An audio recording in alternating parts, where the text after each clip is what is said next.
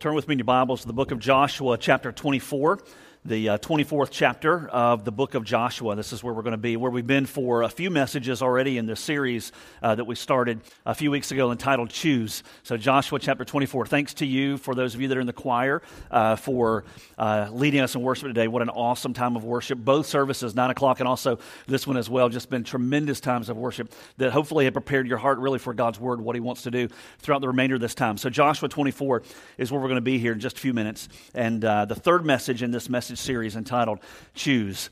Well, let me ask a question real quick before we dive in. How many of you would say that you have a hard time getting to where you need to go because you tend to get lost pretty easily? Any of you in the crowd, all right, that are amazed that you even got here today, all right? So that's a good thing. I am, I guess the appropriate title would be, I'm directionally challenged, okay? So that means I get lost almost everywhere I go. A couple of days ago, Susie and I were driving through Kensington Park on the way to her mom and dad's house, where they have lived since before we even dated. And so we're driving through Kensington Park, and we get to a little, you know, kind of a fork in the road there, and I said, I go left, all right? And she said, no, you go right. So she's just used to me getting lost everywhere I go. You've heard some of those stories as well of me getting lost. You won a few months ago at a funeral, and they had to send the hearse to find me, take me to the graveside to finish the funeral. That was one example. Another, I was running cross country in college and got lost during the actual cross country meet. Not a track meet. It wasn't on a 400-meter track. That would be horrible if I got lost there. That would just be plain stupid. But this was a cross-country meet, and had I been faster, I could have stayed with the pack, right? I could have stayed with the group, and I would have just followed them. But they were so far ahead of me, I just got lost. So directionally challenged, so some of you maybe feel my pain. A few months ago when we went on vacation, Hannah and I actually had a chance to go hiking, which almost terrified me. But we went on a hiking, a little expedition. We went to Vogel State Park, which is way up in North Georgia. I used to go there as a kid, and now we as a family have gone there for a few years. Well, I had never hiked this trail there. It's about 3 miles from the Appalachian Trail, so there's a lot of hiking up in that area. And there's a trail that starts inside the park, and then it leaves the park, and then it comes back. It's a 4-mile trail called the Bear Hair Gap Trail. And so I decided, you know what, Hannah and I, we're going to do this. We talked about it before we got there. Hannah's 10 years old. I knew she could carry me out if she needed to, and so she'd been doing some training. And so we went, we packed our bag, right? This is a 4-mile hike, okay? I packed enough food until probably our vacation was over, because I didn't know if I was going to get lost or not. I might need it. So we pack up, we leave, we go out, and we get, I would say 80% of the way through this hike. Again, it's a 4-mile hike. 80% of the way done. We're coming up towards the end, and this gigantic tree had fallen from the side of the mountain over the trail, over the path. And I had to make a decision. Do I try to drag my 10-year-old daughter through this tree to get to the other side and it just sweep us down the rest of the hill, or do we backtrack? And so I made the dad decision. We're going to backtrack, which, again, terrified me, because I didn't know if I was just blessed that I had gotten that far and was still on the trail. So we backtracked. And here's the coolest thing. I noticed that as we turned around and as we started going the other direction, that I felt a lot of comfort. And here's why. It was because I began to see things that I had recognized when we came the first time down that trail. I would see a creek that we had crossed, and I remembered it because I took a picture of it. And so we would come to that creek, and I would remember, hey, we're going the right direction. This is good. There's there's an identifier, there's a marking, there's kind of like a bearing or something that's there. You know, they call them I forget the terrain objects. That's what they call them, terrain objects. And so I saw this creek that we had passed previously, and I knew I was on the right track. So we keep on going. We came to a rock formation. I remembered the rock formation from the first time because I had snapped a picture of her there at the rock formation. So I knew I was on the right track. We came to another creek. You know, we maybe see a tree that we remembered the first time through. And all these different terrain objects, these markers, these reminders, these bearings, in a sense, had helped me to see that I was on the right track. And anytime we take a trip, anytime we are making a journey, whether it be a literal physical journey, a trip from point A to point B, or whether it's through life, there are a couple things that are going to be helpful. One is we need to know where our destination is so that we'll know when we get there. I know that sounds stupid, right? But we need to know where we're headed. We need to know where we're going. We need to know where is the final stop on the map that we're trying to get to, so to speak. You have to know the destination, but at the same time, we also have to know, and we have to have accurate bearings, markers, identifiers, right? Along the way that help us to get to the destination. Here's why. Because if we follow the wrong bearings, if we follow the wrong markers, we're going to end up in a destination that we did not intend. If we don't have the proper bearings, if we don't follow the proper markers, then we're going to arrive at an unintended destination. You can still get to where you wanted to go ultimately, but you're going to have to change course, go the long way around, and more than likely pick up extra baggage that you did not intend along the way. And so you have to know your destination, and you have to have accurate, proper markers, bearings, as you make the journey, so that as you follow them, they get you to where you want to go. And we do this every day. We know this, don't we? Because if someone asks you today, for example, as you're leaving church, hey, how do you get to Thunderbolt? You know, most of us, right, we live in the islands community, whether it's Tullahee or Whitmarsh, Wilmington, you know, one of the others. Some drive in from Savannah. I was only born and raised here. Is it Savannah? Yeah, you drive in from Savannah, and so you're familiar with this area, right? And so somebody asked you on the way out, hey, how do you get to Thunderbolt? You're going to say, well, you go to the sign. There's a church sign there. Bearing, marker, right? You're going to take a left at the sign. You're going to go out. You're going to see McDonald's on your left. Woohoo, lunch. And then you're going to see Ace Hardware on your right. You're going to keep on going. You're going to go around a big curve. You're going to have N Mark on the right and N Mark on the left because we got it going on the islands. We got two N Marks right across the street. So you're going to pass through those. You're going to go, keep on going. You're going to go through another red light. You're going to clear Walgreens, CVS. You're going to go over a bridge. You keep on going. You're going to pass the YMCA on your right. You're going to keep on going. And then you're going to come to a red light at kind of a T there. Don't keep going there because if you do, you run through a little community and you'll probably get arrested. And you'll end up in the marsh, so don't do that. Take a left at that light and you're going to just keep on going for another mile, mile and a half. You go over a huge bridge and you're in Thunderbolt. Right? Accurate markings, accurate bearings. You follow those, you're going to end up where you want to be. And we understand this because this is the way we operate in our lives every single day. This is the way we operate. And yet, we often wind up where we don't want to be in our lives because we follow the wrong bearings. We follow the wrong markers. We follow the wrong things.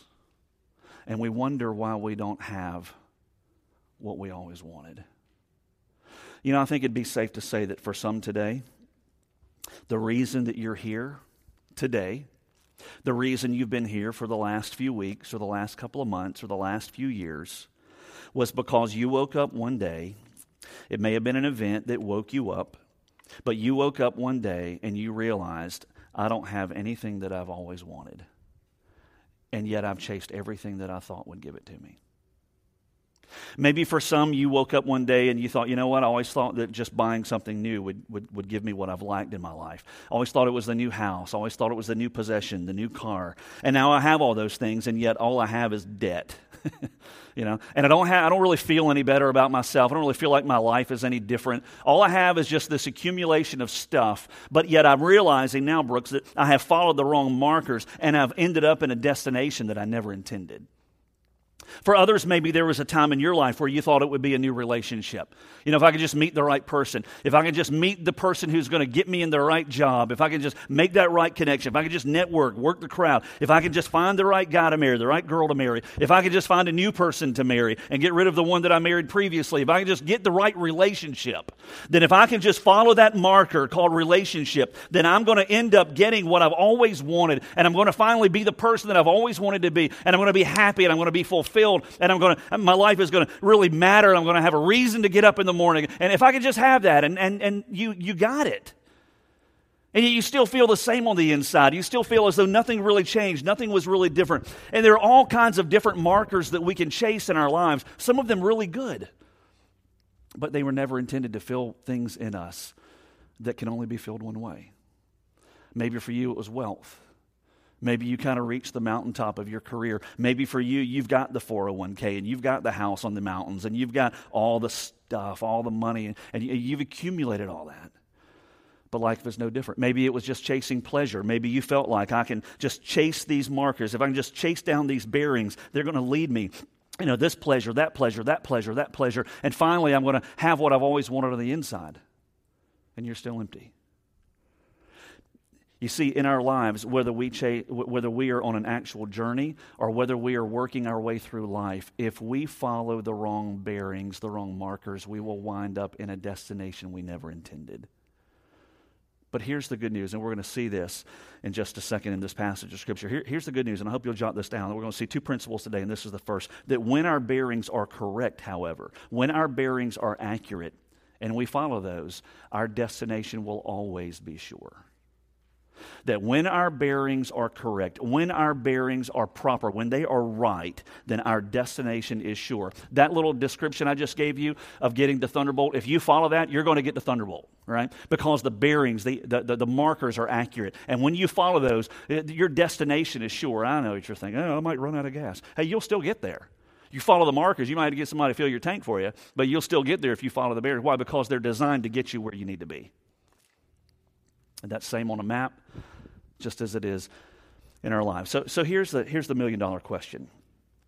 So then, if my markers in life, if my bearings are so important, if it is a necessity that I follow the right bearings, the right markers in my life to get where I've always wanted to be, to get where ultimately God wants me to be, if it's that important, Brooks, then how do I know? How do I know how to set those bearings? How do I know which ones are going to get me to the right place and which ones are going to lead me astray?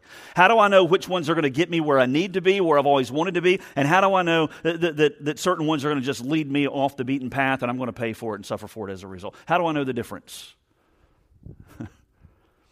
I would say the answer to that is both the easiest thing and the hardest thing you'll ever do.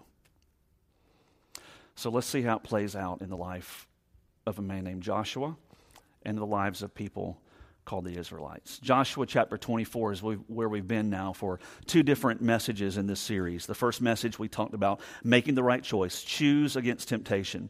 Last week we looked at what it means to choose against compromise. Well, this morning we're going to look at yet another little aspect of the choice that the people of Israel had to make. Joshua helps us to see that in this book that bears his name. Let me give you just a quick little refresher of who Joshua was. Joshua was the one who took over for Moses as the leader of the Israelites. All the way through the Old Testament, the first 5 books, theologians call it the Pentateuch. You know, if you want to impress people at work tomorrow, just toss that word out. Hey, have you read the Pentateuch lately? Yeah, you'll probably get extra long lunch for that at work. You know, the boss will be so impressed. In the Pentateuch, the first 5 books of the Old Testament, Genesis through Deuteronomy, Moses wrote those. God wrote them through Moses. And what it does for us is it captures kind of the beginning of mankind where God created, and it takes us through Deuteronomy where we find then that God has chosen out of all the peoples in the world, he chose a select group for himself, the people of Israel. They were God's chosen people, still today. And so they're God's chosen people. And as we move through the Old Testament, those first 5 books, by the time we get to Deuteronomy, we find that a lot has happened. When we move into the book of Joshua now, we find that Moses is off the scene. The people of Israel are now in the midst of their wanderings, and Joshua is the one that God raises up to lead them into, ultimately, the promised land, out of the wanderings through the wilderness and into the promised land. Joshua would be 90 years old when God would say, now's your time. 90 years old. He would die 20 years later at the age of 110. And yet it would be Joshua that would be called to lead God's people into the land that had been given to them, but they also had to go in and take it. It's kind of a paradox to some degree. God saying, hey, I'm giving you this land, but you got to go in and drive out the enemy nations. You got to take it for yourself. You got to trust me, and you got to follow me, you got to obey me, you got to lean on me. I'll do it through you, but you got to take the steps to follow. And so Joshua would be their leader through all this. We find that at the tail end of Joshua's life, at the very end of his book, the book of Joshua, chapter 24, that he is coming to the close of his life. He's about to die. He's got all the people of Israel together. He's giving them, the big speech, about what they need to focus on and what they need to do. And this is where we get to chapter 24, verse 1. It says, Joshua gathered all the tribes of Israel to Shechem. And he called for the elders of Israel and for their heads and their judges and their officers, and they presented themselves before God. And Joshua said to all the people, thus says the Lord, the God of Israel. Now Joshua is going to quote God. He says, from ancient times, your fathers lived beyond the river. That's the Euphrates River.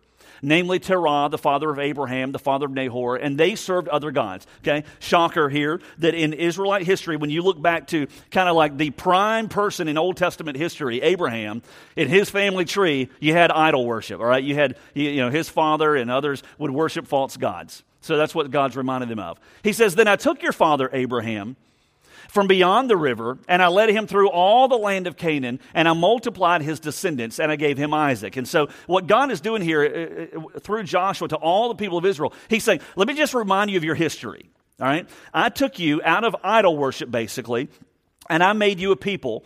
He begins in verse 4 here, all the way down through verse 12, kind of recounts a lot of their history.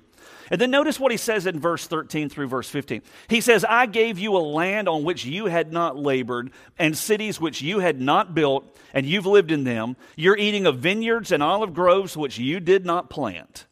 Now therefore fear the Lord and serve him in sincerity and truth. In other words, God is saying, don't forget that everything you have and everything you have and you are because of me, God says. You didn't pick yourself up out of from your bootstraps. You didn't create your own destiny.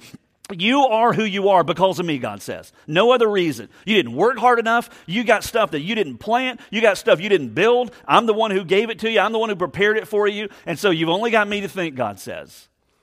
He says, so fear the Lord, serve him, sincerity and truth, and put away the gods which your fathers served beyond the river and in Egypt, and serve the Lord. That's what God's saying to him. He says, you can't have both. You can't do both things. We looked at this last week. Either you're going to serve me or you're going to serve something other than me. And when we reject God, listen, I'm not going to camp here for long, but this is something to really chew on. When we reject God, we always replace God. If you've been in a place in life where you have rejected God for whatever reason, a tragedy that came or something you didn't understand, or he asked something of you that you didn't agree with, you didn't want to do it, so you rejected him, we always replace him. And so God is saying to the people of Israel, you have to either decide, are you going to serve the false gods or are you going to serve me? And that's exactly what Joshua says. So if it's disagreeable in your sight to serve the Lord, choose for yourselves today whom you will serve. Whether the gods which your fathers served, which were beyond the river, or the gods of the Amorites in whose land you're living. But as for me, in case you're wondering, Joshua says, but as for me and my house, he says, we will serve the Lord. This is a bold statement that Joshua makes. I mean, he tells them, you have got to make a choice. I'm going to set the example for you. I'm going to be one who ultimately serves the Lord. Look at verse 23. I mean, he lays that out very clearly. So put away the foreign gods that are in your midst and incline your hearts to the Lord. One or the other. Choose. It's interesting what the people's response is. We haven't come to this yet in this series. We will today. Look at the next verse, verse 24. So the people said to Joshua, we will serve the Lord our God and will obey his voice. So Joshua made a covenant with the people that day. This was such a big deal. They said, you know what, Joshua, we hear you, and we're going to follow the Lord. He's going to be first for us. We're going to do whatever he asks of us. We're not just going to serve him. We're going to also obey him. Because wrapped up in their minds, they understood that serving God is not something, listen, not something that we just do within a compartment. We don't just serve God Sundays from 9 to noon and say, there, I've served God this week. That's what he wanted. Now I've done it. I'm going to move on and do my own thing. They understood that serving God was not something you could compartmentalize in your life. They understood serving God to mean obeying him all the time in their lives. They understood this. Joshua said, this is a big deal. Man, you guys have got it right. Let me give you a hand clap here. You've got it so right. We're going to make a covenant today. Verse 25. So Joshua made a covenant with the people that day, and he made for them a statute and an ordinance in Shechem. You can read through the rest of chapter 24 and see exactly how he did that. He put a visual reminder in front of them that every time you see this reminder, you're going to be reminded of the significance of this day, that you have chosen, you've chosen well to serve God and to obey him from this day forward. End of story. The people of Israel would serve God forevermore with all their hearts and lives, and they would live forever in the land, the end, right? No. You see, the true story takes a tragic turn because verse 29 tells us that Joshua ultimately would pass away. And then there's another book called the Book of Judges, which starts. In the book of Judges, chapter 2, if you have your Bible, you can turn there with me. We find that the story picks up and we see what happens next. Judges 2, verse 8, begins to kind of pick up where Joshua left off. It says, then Joshua, the son of Nun, the servant of the Lord, died at the age of 110. And they buried him in the territory of his inheritance in Timnath-Heresh in the hill country of Ephraim north of Mount Gash. And all that generation also were gathered to their fathers. In other words, the whole entire generation of Joshua would die. And there arose another generation after them who did not know the Lord, nor yet the work which he had done for Israel. Then the sons of Israel did evil in the sight of the Lord, and they served the Baals, and they forsook the Lord, the God of their fathers who had brought them out of the land of Egypt. And they followed other gods from among the gods of the peoples who were around them, and they bowed themselves down to them, and thus they provoked the Lord to anger. It's one of those moments where you want to say, are you kidding me? I mean, you have Moses leading them through 40 years of the wilderness. Moses dies, you raise up Joshua, I mean, he was an Old Testament hero of the faith. And all it took was that one generation when Joshua closes his eyes in death and all the other leaders around him close their eyes in death. Do you mean to tell me that it took one generation for them to ultimately, because they couldn't do both, to choose to forsake God and push him to the curb while they chased after all these other false gods? That's exactly what that says. And sadly, this doesn't play itself out just buried in the pages of early Old Testament history. That cycle played itself out throughout the nation of Israel for years and years and years. If you read through the book of Judges, there are 7 or 8 different cycles where this one cycle would play itself out. The people would serve God. God would bless them and they would prosper. They would ultimately forsake God and chase after false idols. As a result of that, they would experience the discipline of God. They would often fall into bondage and slavery. They would cry out to God. God would then raise up a judge that would deliver them, and they would begin to serve God again, only to repeat the cycle. Serve him, be blessed, forsake him. Everything would begin to spin through the book of Judges 7 to 8 different times. Sad to say, that also proves itself true throughout history. Sonny Perdue, the governor of this state, years ago made a quote. I want you to read what it says. It's an interesting quote, not only how it validates what Scripture says, but also just life in general. He says, the average of the world's great civilizations before they decline has been 200 years. These nations have progressed in this sequence, from bondage to spiritual faith, from faith to great courage, from courage to liberty, from liberty to abundance, from abundance to selfishness, from selfishness to complacency, from complacency to apathy, from apathy to dependency, and from dependency back again to bondage. It's that cycle that we see lived out right there in the pages of the book of Judges in the people of Israel as it circulates over a period of time where people walk with God, they abandon God in pursuit of something else, another false God, ultimately pay the consequence for that. They come back to God, God forgives them, and the cycle repeats itself all over again. It is one of the darkest periods in Old Testament history, is this cycle of time in the book of Judges where everyone did as was right in their own eyes.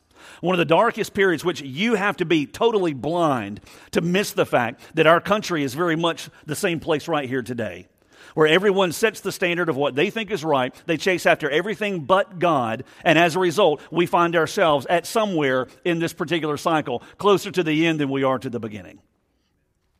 But don't stop there, because this same cycle also plays itself out in individual lives at the same time, even of those of Christians and followers of Jesus Christ, where we get blessed, and then we get comfortable, and then we get lazy, and we become apathetic, and then we fall into bondage because we chase after something other than God, and we experience this same darkness in our own lives at the same time as well. It's a cycle that plays itself out, sadly, over time in people's lives. And let me just say that we have to be very careful that we don't become like the people of Israel who believed falsely that, hey, we're God's people, nothing's going to happen to us, we're going to be okay. You as a Christian, listen very carefully, you as a Christian and I as a Christian can go anywhere from here except hell. Hell is off the map for the follower of Christ, right? Because our eternity is secure. We cannot forfeit. We cannot lose our salvation. It cannot be taken from us. It can't be stolen from us. We can't sin enough to where God says, what was I thinking? I take back my salvation. That will never happen in the life of a believer. So hell is off the table. Everything else is a possibility for you and me as Christians. We can get anywhere from here if we make wrong choices and put God to the curb. As individuals, as churches, and as a nation. There are churches all over this city today who once had a voice There are churches all over this country today who once had a voice, whose work for the sake of the gospel was beyond what anything that we could ever even imagine. And yet today they have lost their influence. They've lost the power of God. They've lost their ability to draw and to win people to Christ. They have lost the strength of their witness. Why? Because they chose to put God to the curb and to ultimately replace him with something else. And there are church doors today that are darkened. There are churches that used to run hundreds and thousands that are running dozens today, because they replaced God and because they chased a marker that led them to a destination that they never intended. Man, these stakes are very, very high. And when we bring it down to us, who we are as individuals, would it be safe to say that perhaps for some, your family is not where you thought they would be today, husband, because you've chased the wrong markers that led you to wealth, that led you to success, that led you to pleasure, that led you to the good life, but God was nowhere on that journey? Would it be safe to say that perhaps for you today, you experience something less than full joy, something less than the abundant life, something less than deep fulfillment, something less than being at peace with who you are before God, because you chased a marker that you never knew would lead you to where you are today? Broken, dry, empty, unfulfilled, with all kinds of good things, but no different on the inside. You see, when our bearings are right, our ultimate destination is sure. So then the question becomes, well, then how do I follow the right bearings? As I said before, it's the million-dollar question. How do I know that I'm following the right bearings? I said earlier, it's going to be the easiest thing and the hardest thing you've ever done. So here's principle number 2, that we experience life. We experience life in a way that God intended when we ultimately make the choice with all of our hearts to love God deeply, to serve him deeply, to put him first, and to follow him closely in our lives. That when we make that choice ultimately to serve him, to love him, to know him deeply, not to be content with just superficially knowing who God is, but where we become content to say, you know what, I want to dive as deeply as I can. It is one thing for us to sing the words to that song that our choir just led us in. It is a whole other thing to say, you know what, that is what I want to be the testament of my life, to know you more and more and more and more deeply, and to follow you more and more and more and more closely. That when we do that, here's what happens. God begins to fill us in a way that only he can, because Jesus himself said, I'm come to give you life and to give it more abundantly in a way that this world cannot deliver.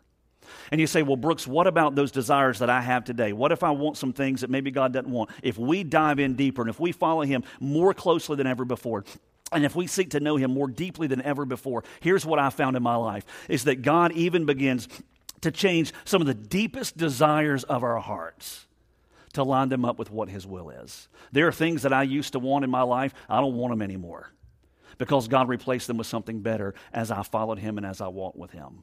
And then there have been times in my life where God has given me what I wanted and what I pursued so hard without him. He's allowed me to have some of those things, and I've learned the hard way and the long way around that I should have followed him to begin with the first time.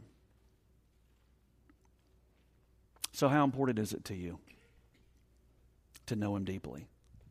How important is it to you to follow him closely? And when we begin to look at Scripture as to what that looks like, we find that it becomes something that doesn't happen accidentally. It happens when we become intentional. Let me show you one more passage of Scripture, and then we're going to be done. It's in the book of 1 Timothy chapter 4. Paul is writing a letter. Paul, the greatest missionary that ever lived, is writing a letter to Timothy, a young pastor. Notice what he says to him in verse 7, and we're done. He says, but have nothing to do with worldly fables fit only for old women. Yeah, that's in the Bible. It's interesting, isn't it? Hey, Paul said it first. I didn't say it. If you feel like you fall into the category of old women, I didn't say that, Paul. I'm just quoting the man, all right? He says, have nothing to do with worldly fables, Timothy, fit only for old women. On the other hand, discipline yourself for the purpose of godliness. That word discipline is a Greek word, gymnazo, from which we get the word, English word, gymnasium. Tied in with that Greek word is a very strong athletic understanding, competition understanding. Paul pulls out of the Greek vocabulary an athletic word, a competitive word, to say, Timothy, if you're going to be the man that God created you to be, this is what it's going to take. You are going to have to discipline yourself for godliness. You don't come to know God by your own works. You don't work your way to Him. He saves you by His grace through your faith in Jesus Christ. That is the only way we know God, is through a relationship with Christ. But Timothy, if you're going to be sure that you follow the right markers in your life, that you follow the right bearings so that you wind up where God wants you to be and not somewhere else, if you're going to do that, it's going to take discipline. It's going to take a lot of hard work. It's going to take a lot of sacrifice. It's going to take, just like an athlete, saying no to a lot of things that may be enjoyable for the sake of doing something that you know is going to be better. It's going to cost you. But Timothy, when all is said and done, it's going to be worth it. So let me ask you this question as we close. Would you rather have the easy road in life and end up somewhere that you never intended? Or would you rather take the hard road, the road of sacrifice, the road of discipline, and end up right smack in the middle of where God has always wanted you to be? That choice is yours. I can take the easy road and do it my way and miss what God wanted. Or I can take the hard road through a relationship with Christ, surrendering myself, laying myself down, relinquishing rights to my life. I can take the hard road and end up right where God wanted me to be. As we make that choice, hey, listen, you've got a family that just may be following your lead. You got a lot of friends that just may be following your lead. And what you may find is it's not just you on that journey. It's a lot of others too. So choose wisely. Let's pray.